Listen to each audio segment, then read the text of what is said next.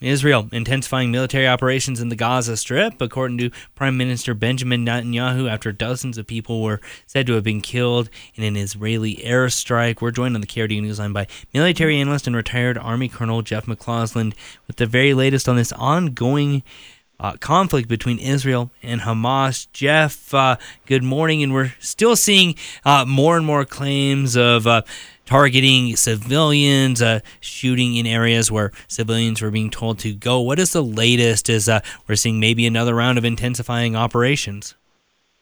Well, that's exactly right, Andrew. Oh, we've seen over the last 24 hours reports of over 100 Israeli airstrikes, majority of that going into the southern part of the Gaza Strip, where they're still conducting intense combat operations. The northern half of the Gaza Strip, so-called clearing operations, that's where they had entered the Gaza Strip initially. Sadly, the toll now seems to be well over 20,000 Palestinians in the Gaza Strip have been killed since this war began on the 7th of October, and probably in excess of 50,000 have been injured.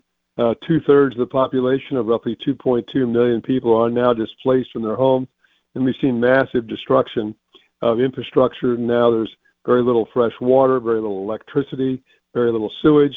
And so the plight of the Palestinians that are still there is, is is catastrophic and only only getting worse as time goes on.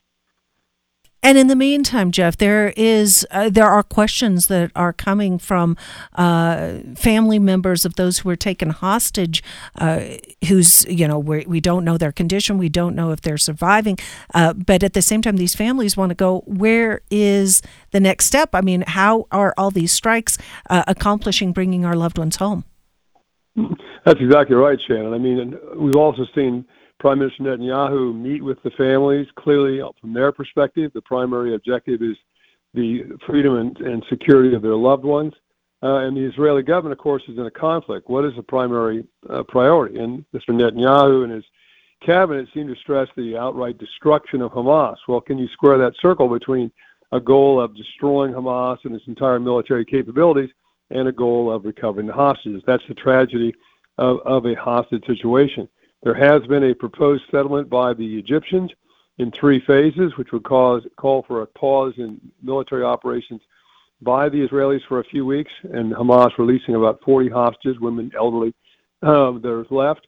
A second phase, which would be an exchange of the dead, Hamas dead and Israeli dead hostages, and a third phase called All for All, in which the Israelis would return up to 6,000 Palestinian prisoners now held in Israeli jails in return for all the Israeli hostages, including soldiers that are held by Hamas. And then finally, that's part of that third phase, would be an Israeli pullout from the Gaza Strip, establish some, some kind of a technical government in Gaza that might have, that will, has no affiliation with Hamas, perhaps with um, the uh, Palestinian Authority, and would be supported by the United States, perhaps in Egypt and Qatar in terms of rebuilding recovery.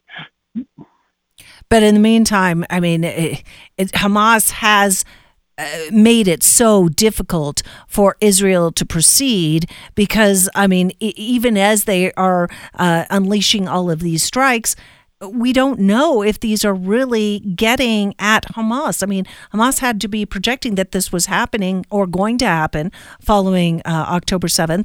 Uh, so they've taken evasive steps. That's exactly right. They certainly have. And we discovered that the tunnel uh, infrastructure they've constructed under the Gaza Strip may be far more extensive than we ever imagined, allowing them to elude destruction. Some say it's larger than the uh, London metro system. At the same time, one could argue Hamas has been successful in a number of ways strategically. It prevented at the onset this uh, growing normalization of ties between Israel and Saudi Arabia. We've seen Hezbollah in southern Lebanon strike Israeli targets almost continuously since this war began. About 125,000 Israeli citizens have evacuated from northern Israel. We have the Houthis in Yemen conducting strikes uh, against commercial shipping and also launching missiles and drones against Israel, most of which have been shot down by U.S. naval vessels operating in, in the Red Sea. And then, of course, we've seen uh, expanded violence in Syria and Iraq, where militia groups supported by Iran and now the so-called axis of resistance that ties all these groups together, striking American bases. Uh, and overnight, we had an American base struck. Apparently, a couple of GIs were wounded, at least one critically, uh, resulting in a response attack early today by the United States against uh, these particular groups uh, in Iraq. All right. Well, the uh, developing situation showing no signs of abating uh, anytime soon. Jeff McCausland, we appreciate uh, you providing this expert analysis. Thanks and happy holidays.